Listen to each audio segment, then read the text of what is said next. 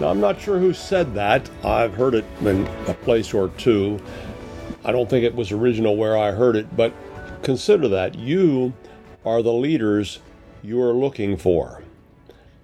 Isn't it about time that we considered that it could just very well be that God is calling us to step up instead of step back? God is calling us to rise to the occasion instead of saying amongst ourselves, well, somebody ought to do something about that. Could it be that that somebody is you and me? And it's probably true that we are the leaders we've been looking for.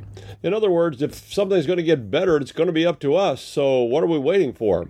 Let's rise to the challenge. Let's stretch toward God's high calling. Let's be the people of God in every sense of that word. And why not? Why not? Last week we started out thinking out loud, and I kind of have enjoyed thinking out loud, so I thought we ought to think out loud a little bit more today. And the reason that I like it is because when we think out loud, and when I can kind of prod you to think out loud, and when you get together with your friends and think out loud, we can often come to better understandings. We can discover things we didn't know otherwise. It happens pretty regularly on our Wednesday morning men's Bible study. We think out loud about the Bible and we ask ourselves important questions about it and we try to answer those as best we can. And we stretch each other. And it is remarkable how we come up with things we didn't know we would come up with. And I've known this about these kind of conversations, discussion Bible studies, they call them in some circles, but I like to call them conversations about the Bible.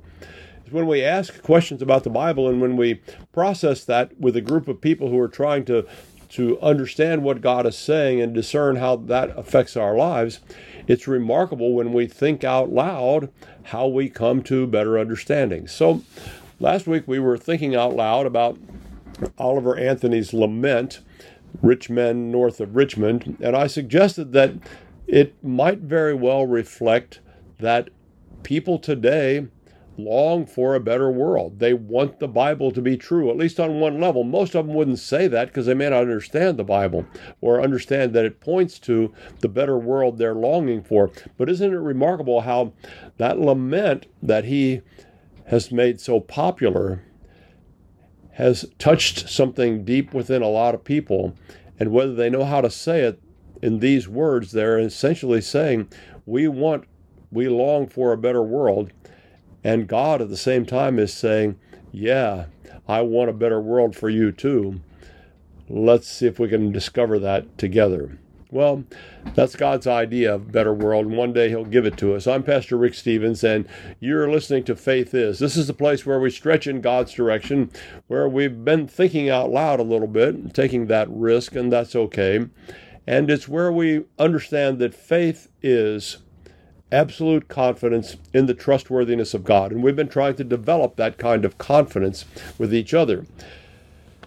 And this idea that the tenor of our times is showing us that people long for a better world. They know things are broken and they would long for them to be made whole. Is a indication, a, a very good indication, a powerful indication that that people today want what God wants for them too. They want a better world where all the wrongs are made right. And we connected that a little bit to Moses because God came along to Moses and got his attention at the burning bush and said, Hey, Moses, I want you to go down to Egypt and lead my people out of there. It's time for them to be on their way, and I want to lead them to the land I promised, and I don't want them to be subject to those Egyptians and their nonsense any longer. Well, so Moses said, Great idea, God. I know how bad it is down there. I was there. Let's go get them. No, Moses didn't say that. Moses said to God, I can't do it. And he gave several reasons for why he didn't think he could do it. Now, this is stunning because here he was, and he clearly knew this was God speaking to him, the God of Abraham, Isaac, and Jacob. Mo- Moses knew that without a doubt. And he clearly heard God say, I'll be with you. And he clearly heard God say, all of the things you think you can't do, didn't I create you? Can't I help you do that? And of course, Moses didn't have an answer for that. And Moses finally just said, Look, I don't want to do it. Send someone else. Yikes. What a thing to say to God. But when we're honest, too many of us have said that. And, and so we followed Moses' story through that conversation at the burning bush, and it's quite involved. And the scripture gives quite a lot of space to that story. And then I said that, you know, we face the same kinds of things. We say to God, well, I can't do this, and I can't do that, and I can't do the other thing. And of course, God is the one who created all the things that we can do, and He can help us do all the things we can't do. And if we're faithful, He will. And I suggested that we look at the concept that God gives us special abilities to do things, and what God wants us to do, His call to us from the burning bush, so to speak, is revealed to us in those special gifts He gives us. And your special gifts may be simply helping out at, at the church. You help with moving the chair, setting up for this, and cleaning up after that. There are people that I have met that they obviously and clearly have a gift to help get those kind of things done. So I don't know what your gifts are, but I do know this that God has given you at least one, usually more than one. They usually complement each other. And that gift is your mission that God has called you to, just as surely as God called Moses. I know some people say, well, it's just for pastors. Well, it is for pastors. And I would say to everyone who would aspire to being a pastor, make sure that you have no doubt. Make sure you yourself have no doubt that God has called you. And then, without a doubt, humble yourself and submit yourself to the judgment of the church to make sure they agree. Because you do not want to be a pastor without that solid assurance that, that God has called you and that the church has affirmed that call and agrees that yes, God has called you and then commissions you to ministry. Now, that's serious business for a pastor. Now, it's serious business for all the rest of us, too, that aren't pastors. Because if God has given you gifts, He expects you to use them. And that's why I can say in, in that more contemporary language that you are the leaders you've been looking for. And you are the one God needs to step up right now. And that's how you know what God's mission for you is. And so it's easy for us to look at Moses and say, wow, what a mission. God sent him to Egypt to deliver the people. Yeah, well, it's kind of easy for us to look at that, but it's kind of uh, it's kind of challenging for us to then step back and say, so God has given us a mission and it's revealed in the gifts that he's given to us. And I've been around a lot of churches and seen a lot of things. And one thing that I know is the church never has enough people who are willing to face up to the reality that God has a mission for them and that they set out to do it. Every now and then you'll have people get a little touchy. Well, so so and so didn't appreciate what I did. Well, la di da. Did God appreciate what you did? That's the point. Uh, believe me, there have been people having to appreciate what I've done from time to time, and I've messed up, and sometimes I didn't mess up, and they still didn't appreciate it. Well, so what? My response is I don't want to unnecessarily upset people. That's not my point. But my primary focus is I have to do what God called me to do. And I want to do that hum- with humility and grace, but I also want to be steadfast. So just because you got your feelings hurt because you tried to do something and somebody disagreed, get over it. You know, maybe you're just bad at that and you need to find something different. Maybe you misunderstood what God is doing in your life. Is that too straight for you? I hope not, but we need to think about that because God has a mission for you, the same as God had a mission for Moses. And when Moses finally agreed, when Moses finally stepped up, God was indeed with him all the way through. Now, it wasn't easy, but he did it. And so you see, we need to recognize it might not be easy for us, but we need to be involved in God's mission for us.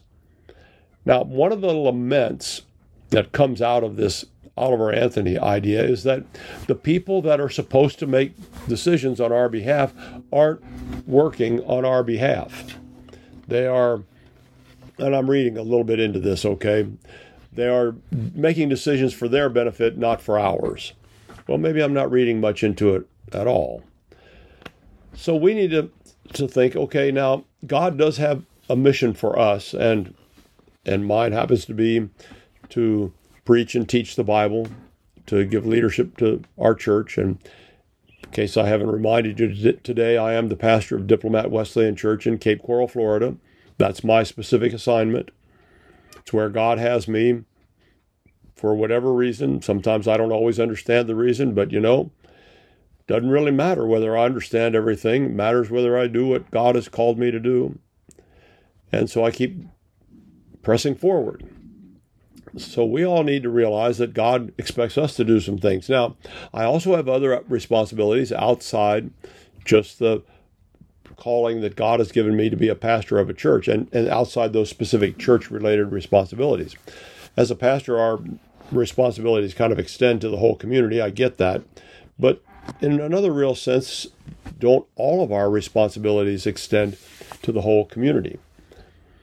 And one of the things that that is going on in our day is related to this idea of stepping up when God calls we seem to look around and say we get nothing but scoundrels making decisions on our behalf and they're doing things to help themselves or their cronies. They aren't doing the kinds of things that help people. And so when we recognize that, then doesn't that say to us as people before God that we need to pay attention because God has given us a country that depends on our involvement. A fundamental foundational principle of our country is consent of the governed. So, because we are here, and for no other reason, and there can be other reasons, because we are here, our agreement amongst ourselves is that our government functions by consent of the governed. That means we, the people, need to get involved. And so part of what God has called us to do is to be involved in those decision making things. Now, some people get really, really nervous about this because they say, well, I, that's a messy business, and aren't you talking about getting involved in politics and all that kind of stuff? Uh, well, yes and no. I'm call I'm calling you to get involved in life and to respond to the gifts that God has given you. And one of the gifts He's given you, and, and it's sort of a way to think of this in parallel to the idea of spiritual gifts, one of the gifts God has given you is the gift of liberty. And when God has given you the gift like liberty, does that not imply, and yes, I'm convinced that it does, that we have a responsibility to be good stewards of that liberty? We need to take care of it, we need to protect it, to preserve it, to defend it. And so that's why we need to think about how do we get involved in our communities and in general sense the life of our state and country. And in a specific sense, is there a role for us? And sometimes we might be involved in helping with a neighborhood project or something else, volunteering for this or volunteering for that. But also, there is a need for us to get involved in what we disparagingly call politics, or we say that's political. Now, I understand the political environment in our day and politics have engulfed all of us in ways that some people don't appreciate very much. Well, guess what? The world changes, and it doesn't always change to suit me, doesn't always change to suit you. Isn't that okay? Well, it better be because that's the way it is. But that doesn't mean we withdraw and refuse to get involved. See, that's what Moses said. Nope, not me. Send somebody else. And I think God is calling us who are his people to step up and say, okay, what's my responsibility? Because if it's true that the whole country is lamenting the state of the country and the Oliver Anthony lament, the song, I guess I should say, I've been calling it a lament, song Rich Men North of Richmond, really points to the fact that somebody needs to do something and and by the mercies of God, having given us the gift of liberty, we are the leaders we've been looking for. You need to find a way to get involved. Now, all of that points to the need to get involved. How do we get involved and and all of that? Well, one avenue of involvement is to vote. And I even hear Christians occasionally say, I don't vote, not going to vote, I got I'm I'm above that. No, you're not above that. Sorry. God has given you the opportunity which people didn't have in New Testament times. Many people around the world have no voice in their government. God has given you that wonderful gift and you need to get involved. Now, when you vote, how do you decide how to vote? I've said this quite a lot. I probably need to say it more often because I, I think it confuses people. They don't quite understand it. And I need maybe need to find a better way to say it. But I always have been saying lately, don't be frustrated. Don't don't fall into the trap of saying, well, we end up voting for the lesser of two evils.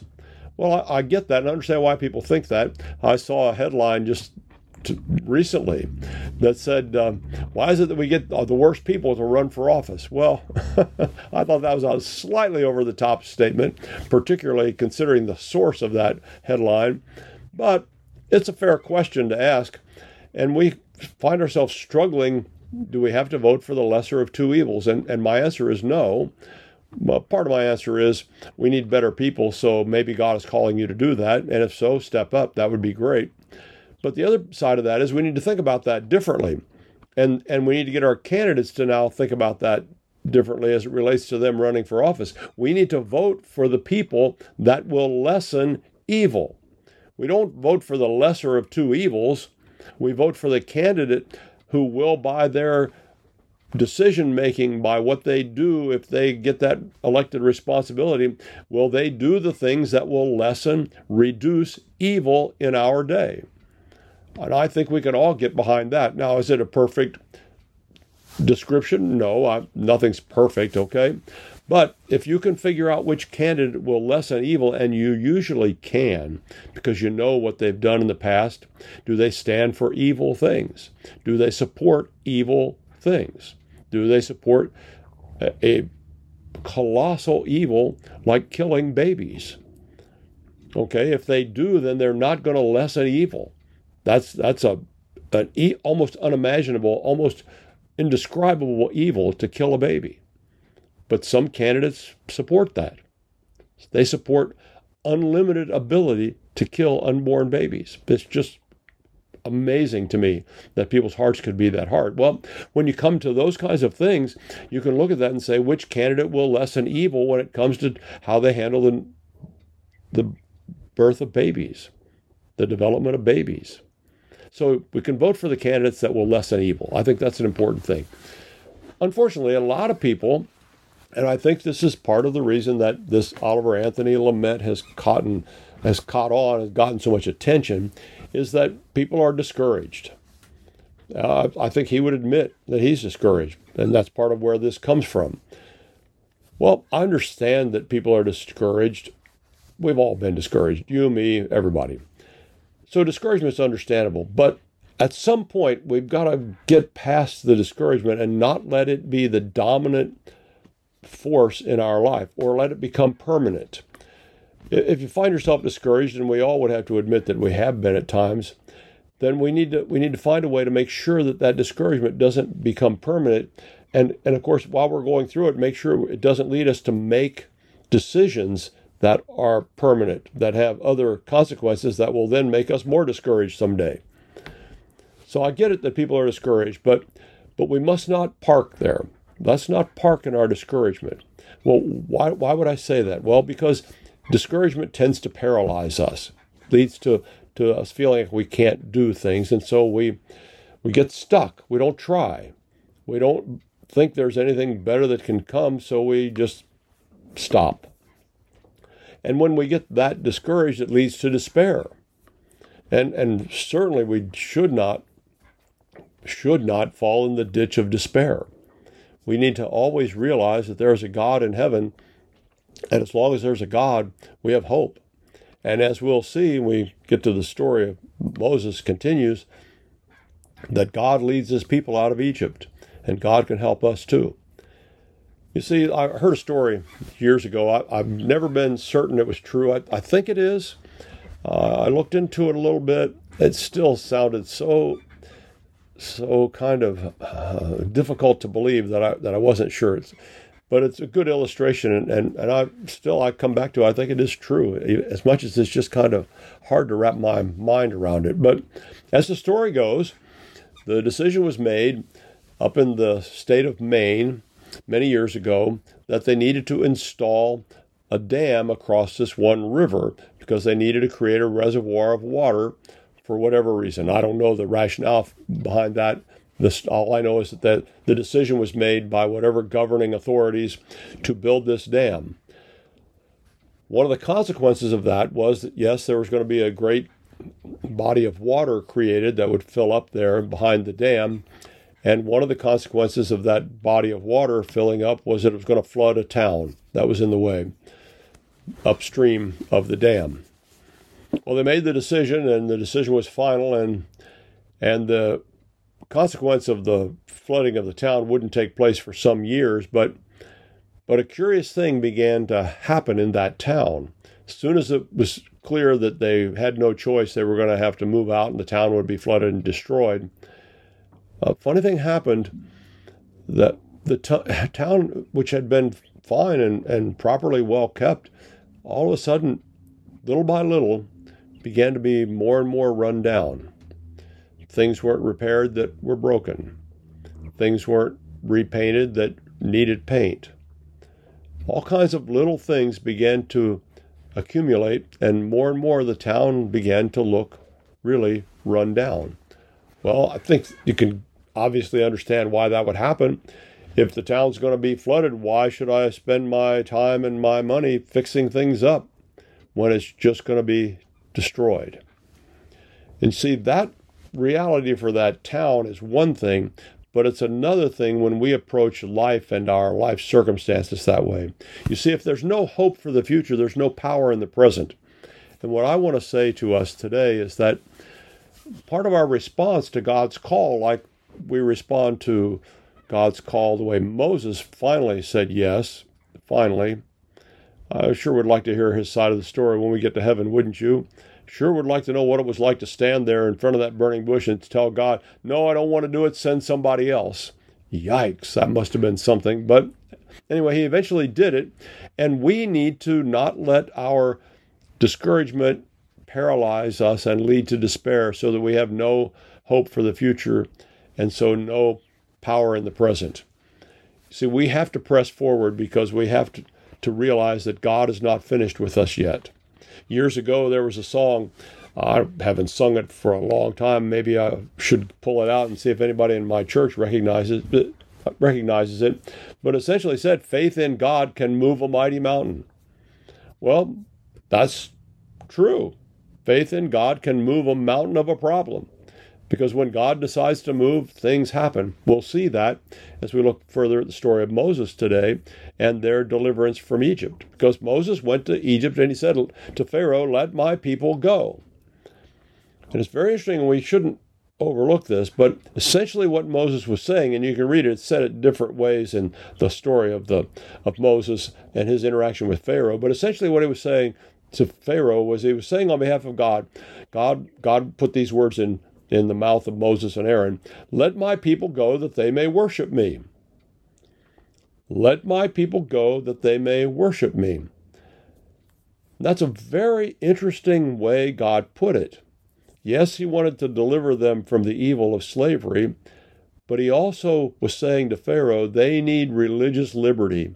Let them go so they can worship me. That was significant in Egypt because the Egyptians thought Pharaoh was a god worthy of worship. And God is saying, No, I am the God of Abraham, Isaac, and Jacob. Let my people go so that they can worship me. Well, and as we'll see, and we'll get to, and we'll look at the very specific things that God did, God did finally convince Pharaoh to let his people go.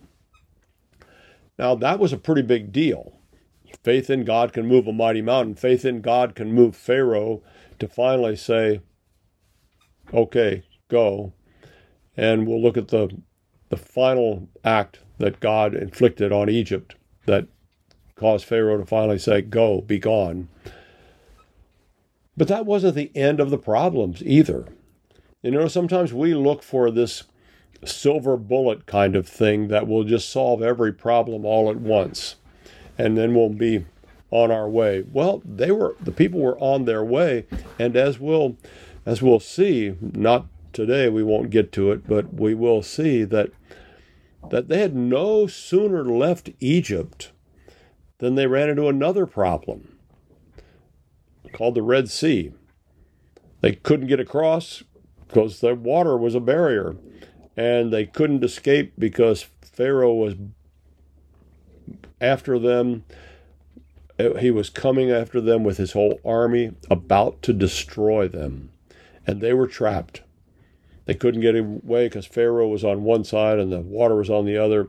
And where were they going to go? They were trapped. But you know the story. Faith in God can not only move a mighty mountain, it can part the waters and let the people go on dry land. So all of those kinds of things to to start saying to us that we we are the people we've been looking for. We are the leaders we've been looking for. And and I hope you took seriously, you were listening last week, if you weren't, take it seriously now, that, that God has given you special abilities. As a follower of Jesus, God has given you special abilities, and He expects you to use them to build up the body of Christ, the people of God, to get involved. And He expects you, regardless of those spiritual gifts, those special abilities, to get involved in the community and at least stand up for that which is right when it comes to voting and vote for the candidates that will lessen evil. All of that is part of our living out of of Moses' words to Pharaoh, let my people go. Isn't that part of what we all need to do to to to honor God and to liberate people? And in all of that, can't we expect God to help us? Well, I'm convinced that we can. So Moses reluctantly agrees to go back to Egypt. He convinces the people that God has sent him. He goes to Pharaoh. Pharaoh repeatedly says, No, I'm not going to let the people go. Uh, he, he sometimes seems to relent and then he changes his mind. He was a stubborn, stubborn guy. He hardened his heart, Pharaoh did, over and over to what God had called him to do. But Moses persisted. It wasn't always easy. And it wasn't always easy for Moses to hear the complaints of the people that he was trying to help. And by the way, when you step up to do what God has called you to do, it won't always be easy for one reason or another. You may not have problem people that try to discourage you, but it won't always be easy. But that's not a reason to quit. We just press on because God is in it. God's going to see us through it. And so we need to do that. So Moses, he says to the people, God's going to deliver you. They finally cooperate with him. They go through really difficult times, all through the plagues that God says to convince Pharaoh to let them go. But finally, with the last plague, Pharaoh relents and sends the people out. And that's the focus of the final straw that broke the power of evil in the case of Pharaoh and his reaction to God's people. And we're going to review some of those things that led up to that when we get into the life of Moses. We're going to take a look at that. And we're going to look at how, step by step, God did a couple of things. With the plagues, God convinced Pharaoh that he should let the people go. But with the plagues, he also was building strength into the people for them to realize that God had come to deliver them. You see, if we park in discouragement, then we never rise up when God sends deliverance for us, when God sends a way forward. So that's why we should not park in discouragement because it paralyzes us, leads us into despair, and causes us to not respond when God has an answer for us. And don't you want to go forward? Don't you want to see God deliver us from evil? You see, that's what he did for God's people in Egypt. He delivered them from evil. And as we look at the Bible, we need to keep that kind of scope in mind that that's what God did. He delivered them from evil, and he was keeping the promise that he had made to Abraham. Really interesting when you start framing the Bible in terms of God keeping his promise and delivering people from evil. You see, this story that we're going to get into in just a moment is really what I think is the quintessential story of salvation that God gives us from the Old Testament. And we're going to plunge into that and we're going to understand it better. I hope you'll stay with us. I'm Pastor Rick Stevens. You're listening to Faith Is. Come back in just a moment.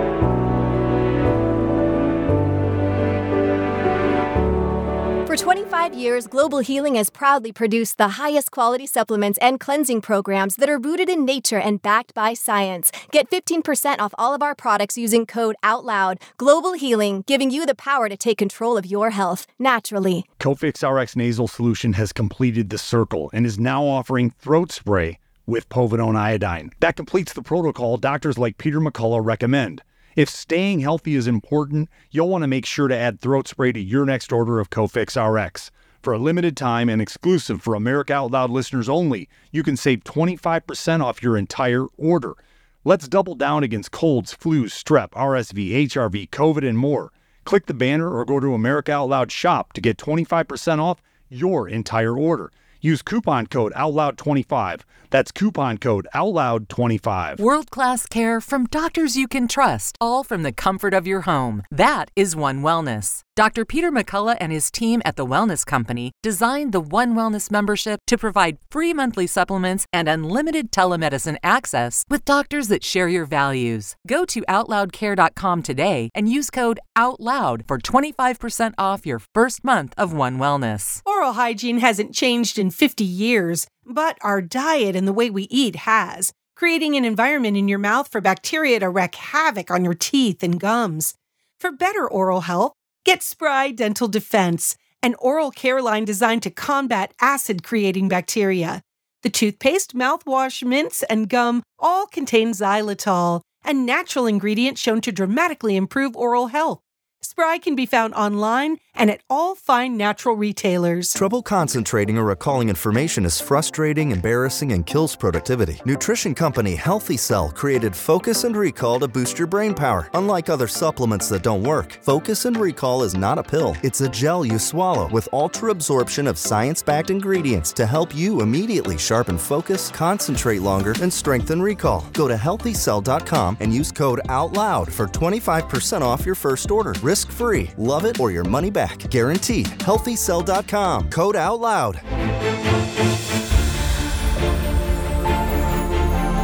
With the rise of independent media, we are now AmericaOutloud.news.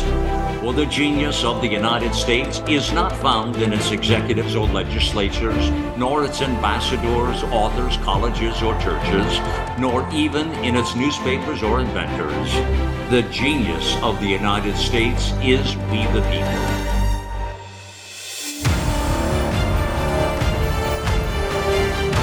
AmericaOutloud.news. Liberty and justice for all.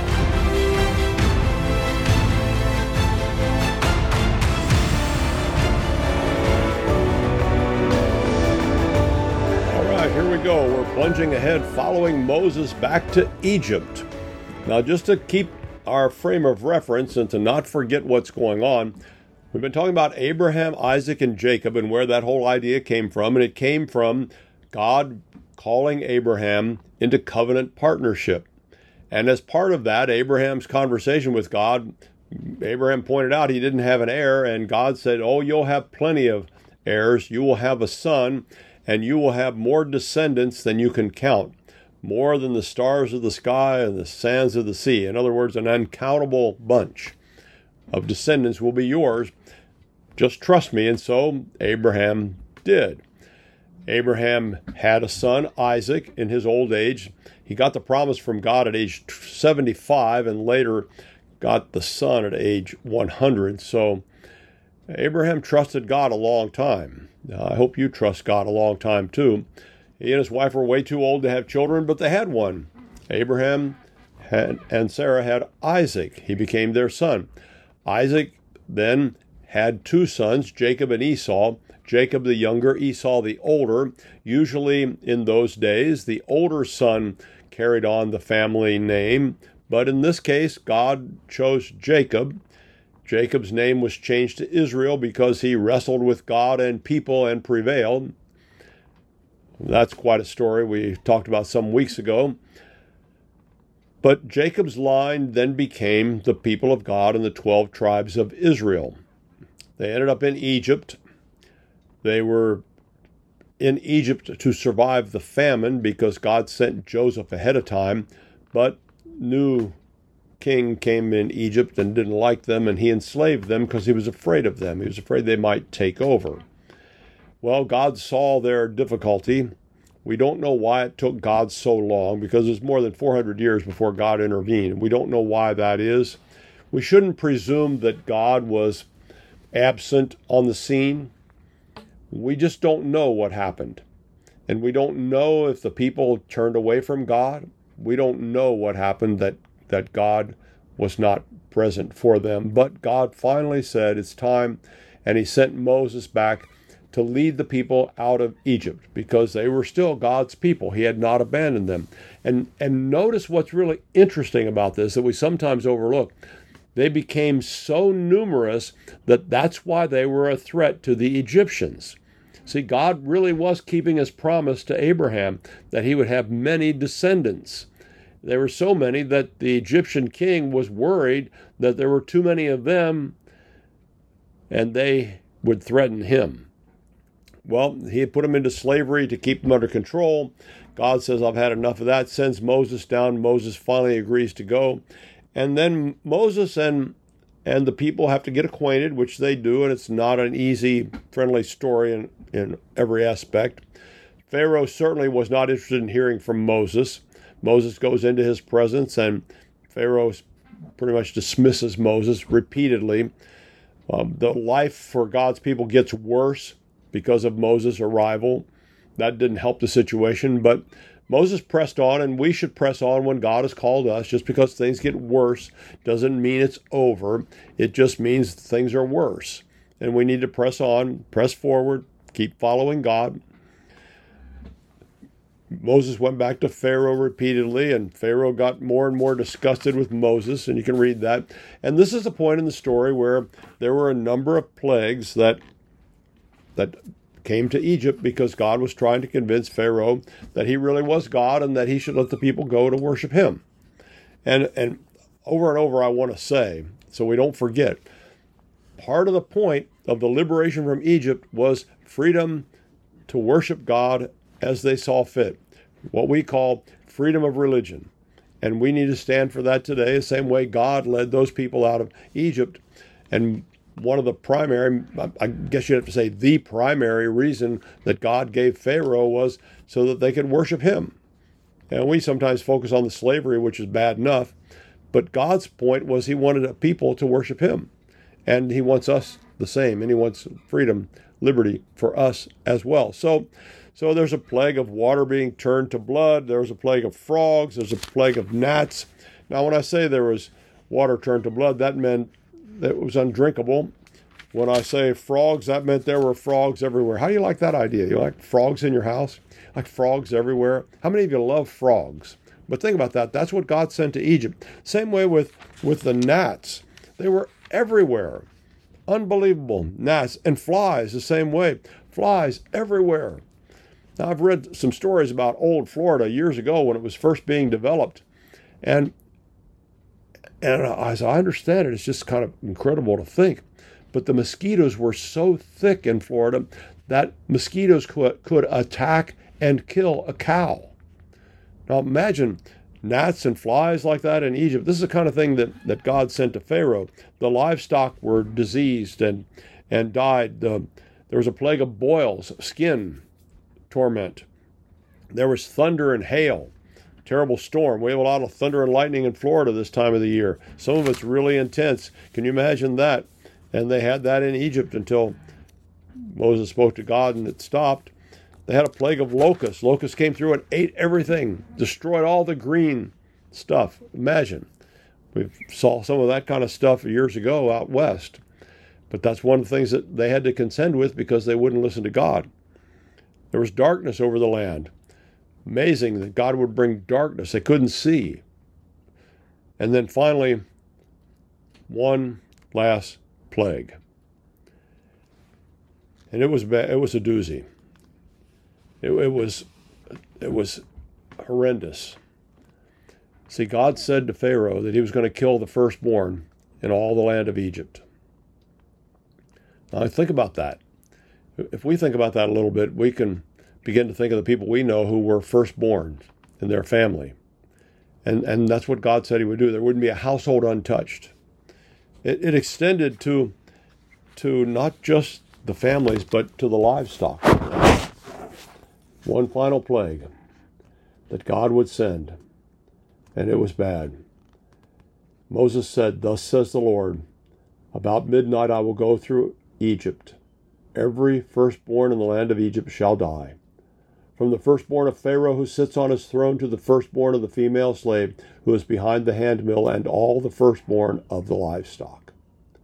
Then there will be a loud cry throughout the whole land of Egypt, such as has never been or will ever be again. But not a dog shall growl at any of the Israelites, not at people, not at animals, so that you may know that the Lord makes a distinction between Egypt and Israel. Then all these officials of yours shall come down to me and bow low to me, saying, Leave us, you and all the people who follow you. After that I will leave. And in hot anger, he, meaning Moses, left Pharaoh. And that's from chapter 11 of Exodus. So it's a, it's a horrible plague God is going to send. A horrible, uh, all the firstborn throughout all the land of Egypt. But God makes a distinction between his people and the Egyptians. God still does that today. He makes a distinction between his people and everyone else. It's not a cause for arrogance, it's not a cause for bragging. It's humble thanks that God honors his people and keeps his promises to them. And he did to his people in those days. So they had learned some lessons about God. They had seen the plagues that hit the Egyptians. They had learned that God cared for them. It, it had been a difficult experience, to say the least. They had been enslaved badly, and it only got worse when Moses showed up until it was about to get better in ways they never could have imagined. So, Moses, and I, I don't want to read the whole story, it's kind of lengthy, but you can read it. Moses in chapter 12 of Exodus gets the people ready. And I want to read a number of those verses to give you the idea of what they're getting ready for. Exodus chapter 12, verse 1 from the New Revised Standard Version, updated edition. The Lord said to Moses and Aaron in the land of Egypt, This month shall mark for you the beginning of months. It shall be the first month of the year for you. Tell the whole congregation of Israel that on the tenth of this month they are to take a lamb for each family, a lamb for each household. If a household is too small for a whole lamb, it shall join its closest neighbor in obtaining one. The lamb shall be divided in proportion to the number of people who eat of it. Your lamb shall be without blemish, a year old male. You may take it from the sheep or from the goats. You shall keep it until the fourteenth day of this month. Then the whole assembled congregation of Israel shall slaughter it at twilight. They shall take some of the blood and put it on the two doorposts and the lintel of the houses in which they eat. They shall eat the lamb that same night. They shall eat it roasted over the fire with unleavened bread and bitter herbs. Do not eat any of it raw or boiled in water, but roast it over the fire with its head, legs, and inner organs. You shall let none of it remain until the morning. Anything that remains until the morning you shall burn with fire. This is how you shall eat it your loins girded, your sandals on your feet, and your staff in your hand, and you shall eat it hurriedly. It is the Passover of the Lord. I will pass through the land of Egypt that night, and I will strike down every firstborn in the land of Egypt, from human to animal. And on all the gods of Egypt I will execute judgments. I am the Lord. The blood shall be a sign for you on the houses where you live. When I see the blood, I will pass over you, and no plague shall destroy you when I strike the land of Egypt. This day shall be a day of remembrance for you. You shall celebrate it as a festival to the Lord. Throughout your generations you shall observe it as a perpetual observance.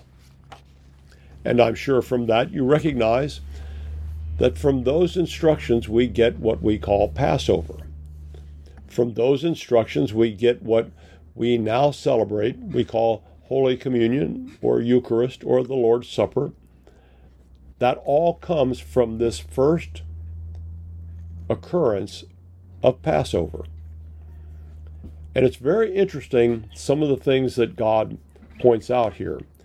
He's, it's very interesting. He makes it clear that, that he's going to execute judgment. What's he say here in verse 12? I will pass through the land of Egypt that night, and I will strike down every firstborn in the land of Egypt, from human to animal, and on all the gods of Egypt I will execute judgments. I am the Lord. Wow, when God stands up for you, that's a pretty good thing. That's what he's saying to his people here. Now, there's more to these instructions, and, and it's explained a little bit more as you read more verses here. I'm not going to read all of those, but it's very clear what they're to do. This is a very special meal. They're supposed to get ready as though they're ready to get out of Dodge or out of Egypt. And, so there are some, some specific procedures that God gives them. They're specifically to select a lamb, could be a sheep or a goat, year old male. Your, your lamb shall be without blemish, it says. Think about that. The kind of lamb you would think you would keep, but no, this is for a special purpose, for a special meal. And one of the things that is very interesting is that God says, I'm going to go through all the land of Egypt and kill the firstborn.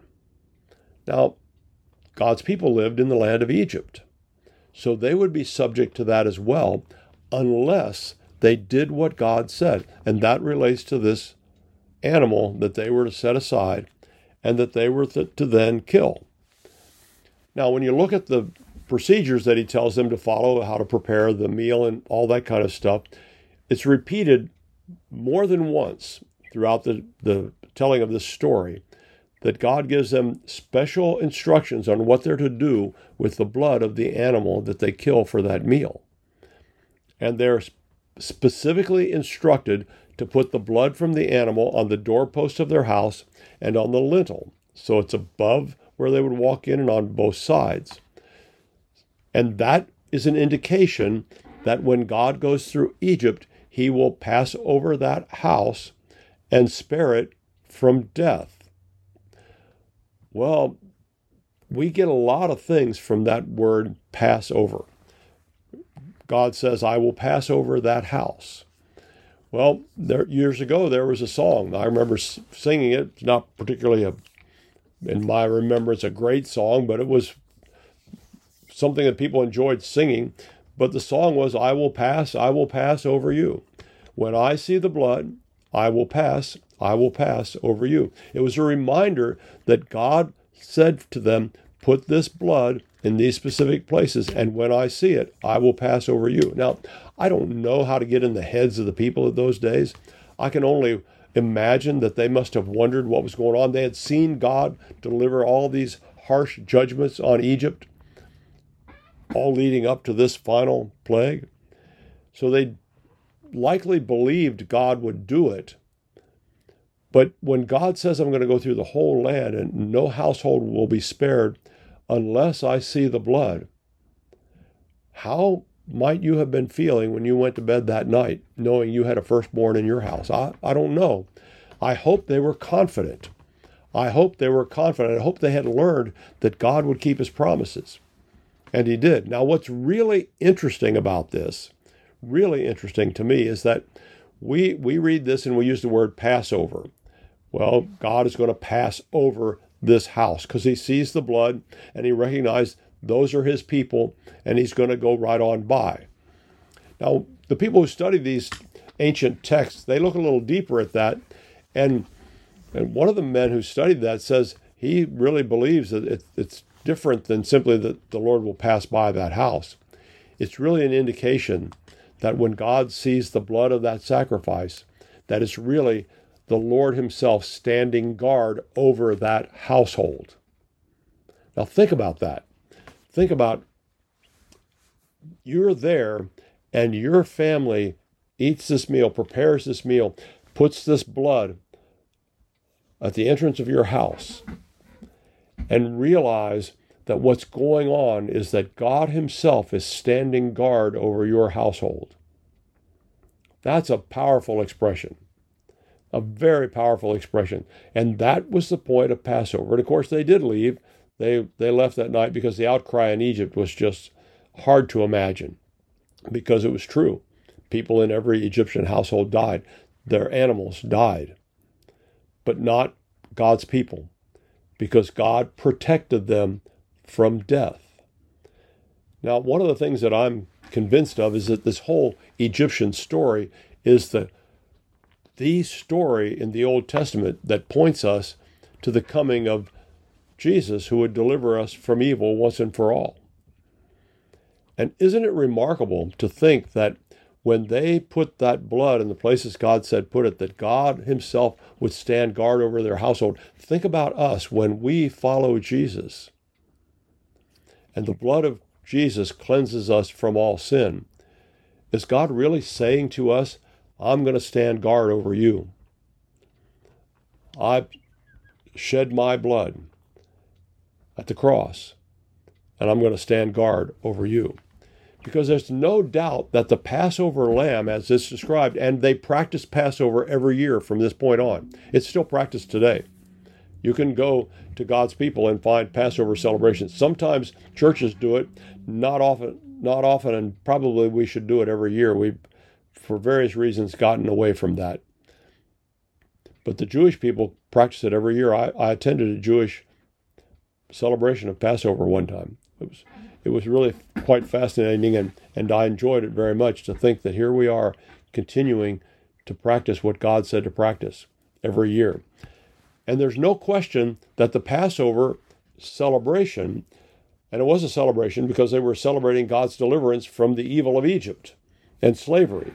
And they were celebrating that the Lord stood guard over that, their households and got them out of there. So they were happy about that. That was a, a true deliverance from evil. And they did it every every year. And Jesus then took Passover to a whole new level. It's clear that the lamb that's talked about in Exodus as the Passover lamb, and that was used every year after that, it's clear that that imagery leads us to the statement that Jesus was the Lamb of God who takes away the sin of the world. See, that lamb in Egypt took away the sin that Pharaoh had committed against God and his people. And that blood protected them from death. And now the Lamb of God who takes away the sin of the world comes along so that we, you and I, can be redeemed from sin and protected from ultimate death. God will stand guard over us. So Jesus gathers his men, and there may have been some women present. We don't know for sure. But he gather, gathers those faithful people in the upper room, and they celebrate Passover together. And remember, what they're celebrating is God's deliverance from evil, from slavery. And Jesus now is showing them how what he's about to do on the cross is deliverance from evil from the evil of sin.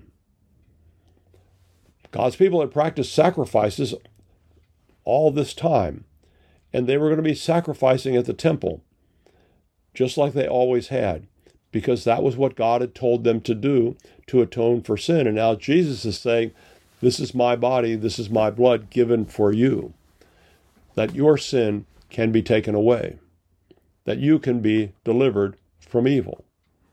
That's the point that's illustrated from Exodus all the way through the Bible. And it's just remarkable to me that that Passover celebration continues to go on and that it continues for many of us every week in our churches. Don't take it lightly, don't let it become a ritual. You see, God's redemption matters.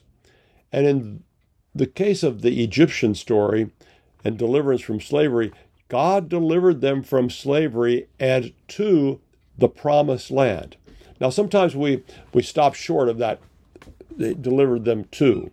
Well, it, it was definitely true that he got them out of slavery. No question about that. That's clear. And it's definitely true that he got them to the promised land. It was just a long time later for a lot of reasons, and that's is what it is. But what we sometimes fail to think about, and that I think is a, is a real unfortunate mistake that we make, is that we fail to think that God delivers us from sin to a new life. Too many times people get stuck and they just think about, well, God forgives my sin, wonderful, now I'll go on like I always have. No, no, no, no, no. That's not the point at all. When God took his people out of Egypt, they didn't go on like they always had. They were now free. When God forgives us and delivers us from the evil of sin, he delivers us into a new life. So when the Bible says, when Jesus says, to be more precise, change your life and believe the good news, he's saying that when we come to him, we change our life and we walk in a different way. We follow his instructions. And salvation is not just forgiveness from sin, it's ushering us into a whole new way of life.